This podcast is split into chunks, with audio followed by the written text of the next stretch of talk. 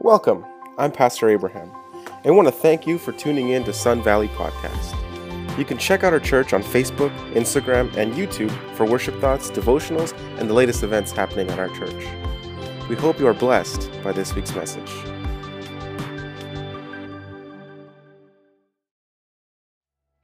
Good morning. Welcome to Sun Valley. We believe in growing faith, in building community, and in the hope of Jesus. Incredibly grateful that you could join us online for our special Christmas program.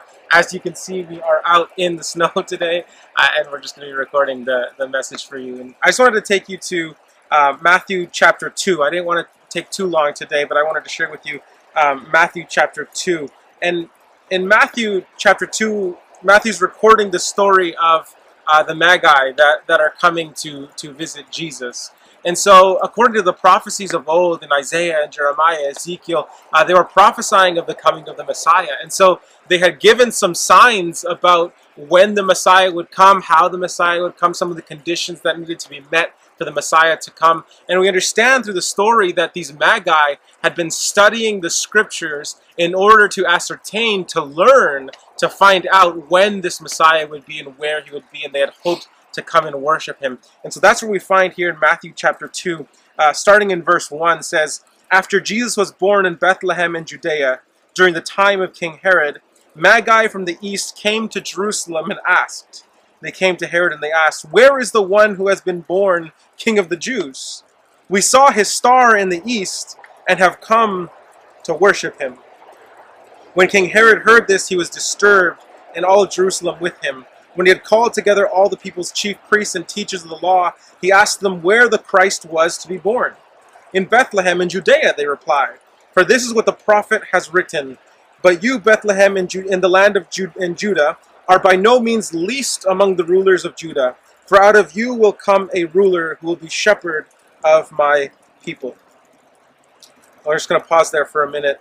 Um, this sign of the king of the Jews, this coming of, of the king of Israel, threatened Herod because that was kind of his position at the time. He wasn't officially king, but he was kind of ruler over Judah. He was kind of a puppet ruler, we might call, under the Roman Empire. And so he was threatened, and we'll see that uh, in a couple of verses uh, later on that he had planned some other things uh, for the Magi. But we find here in the story that the Magi had been looking for Jesus and they came to uh, Jerusalem, they came to Bethlehem in Judea, and, and they asked, they said, Where is the king? For we have been following this star. It says, We've been following this star in the night sky, and we're looking for this king. And Herod didn't know anything about this. And so he asks and he summons all these rulers and chiefs and princes and scribes and he says, Where is the Christ to come? For clearly these magi know something that I don't. And the magi or, or the priests and the scribes and everyone started researching the scriptures and looking at the prophecies and they determined, well, this is where he's going to be. He's going to come in Bethlehem, the land of Judah. For, for who will be my shepherd of my people Israel, for out of you will come a ruler, verse 6 says.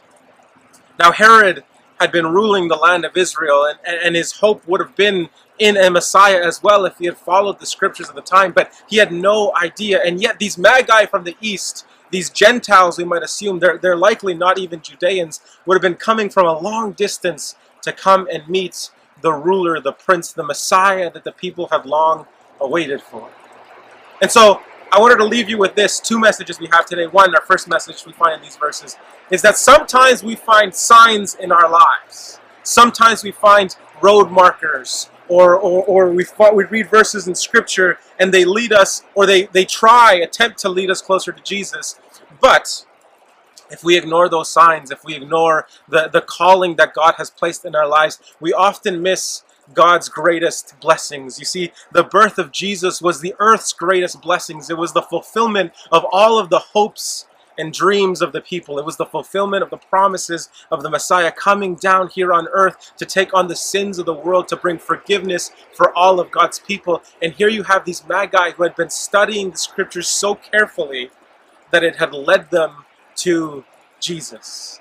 They had been following this star, this sign in the sky, and had led them to Jesus. But you have Herod, who's just ignoring the scriptures, who has the Messiah born in his very backyard, and has no idea of what's going on. You see, God often places not only people in our lives, but sometimes messages, scriptures, songs, ideas, signs in our lives to lead us to Him. And we need to follow those signs because if we don't, we might miss the blessing that is in our own backyard. I wanted to keep reading verse 7, Matthew chapter 2. Then Herod called the Magi secretly and found out from them the exact time the star had appeared. He sent them to Bethlehem and said, Go and make a careful search for the child. As soon as you find him, report to me so that I too may go and worship him. After they had heard the king, they went on their way, and the star they had seen in the east went ahead of them until it stopped over the place where the child was.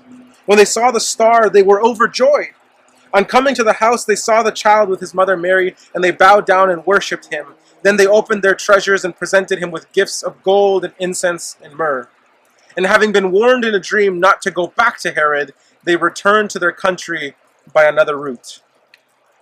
Now we read in the story that Herod says that, well, let me know where the Messiah is so that I may come and worship him. But if we keep reading on in Matthew chapter 2, we read that Herod didn't intend on worshiping the Messiah. He had planned on killing this young child who had threatened his rule. We find that, that an angel comes and warns Joseph and Mary to flee, and they flee to Egypt. And an angel also came in a dream to the Magi and warned them not to go back to Herod. You see, sometimes, like I said, there are signs in our lives that point us to Jesus. But other times, too, there are things that compete with Jesus. There are things that compete with our relationship with God, things that might pretend to be good, things that might seem to have good intentions, but in reality only seek to destroy us. You see, Herod had good intentions, or at least he presented good intentions. But in reality, he didn't want to worship the king. He wanted to destroy the things that threatened all the powers and the majesties that he had set up for himself.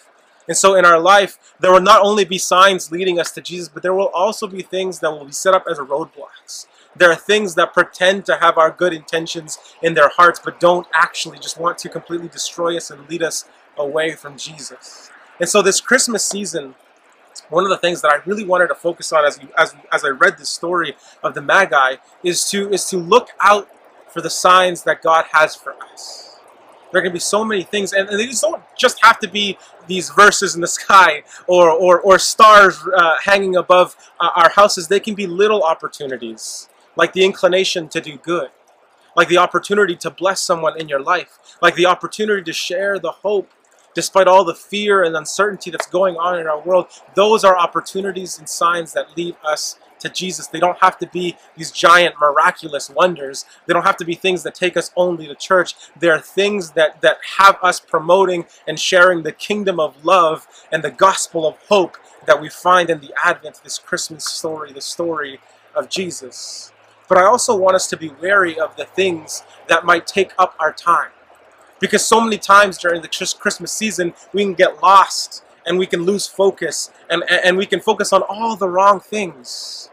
On all these things that have good intentions that seem like they are good, but when we focus on these things and if we give them too much attention, we end up losing and missing the blessing in our own backyard. We end up losing and missing the blessing that is Jesus. So, this Christmas season, I want to encourage you look out for the signs that God has for you, the signs to share God's kingdom, the signs to share God's love, God's hope, the message of the gospel. And I want you not to be distracted by all the other things that we see around us, but instead to focus on the hope of the Messiah that we have, the hope of Jesus. So about bow, your heads with me as we begin to uh, wrap this in, the, in a word of prayer. God, we are thankful for the fact that you give us signs. You never leave us wandering. You never leave us searching without road markers, without guides, without a map to you. And so, God, this holiday season, I just pray that you would help us to not be distracted by the things of the world, to not be distracted by the things that pretend to have good intentions, but rather to focus our hearts, truly focus our hearts, and set our eyes on you. To begin to spread the love of God's kingdom, the love of the Messiah, the healing and the restoration that you have for us to the people around us. God, help us to respond to those signs. Help us to draw nearer to you. Help us not to be distracted by all the other things and all the noise of the world, but rather to be focused on Jesus. God, we thank you for the blessing of Christmas. We thank you for the blessing of the Messiah. We just pray that you would be with us and help us to have a safe and happy holidays. In your holy and precious name we pray. Amen.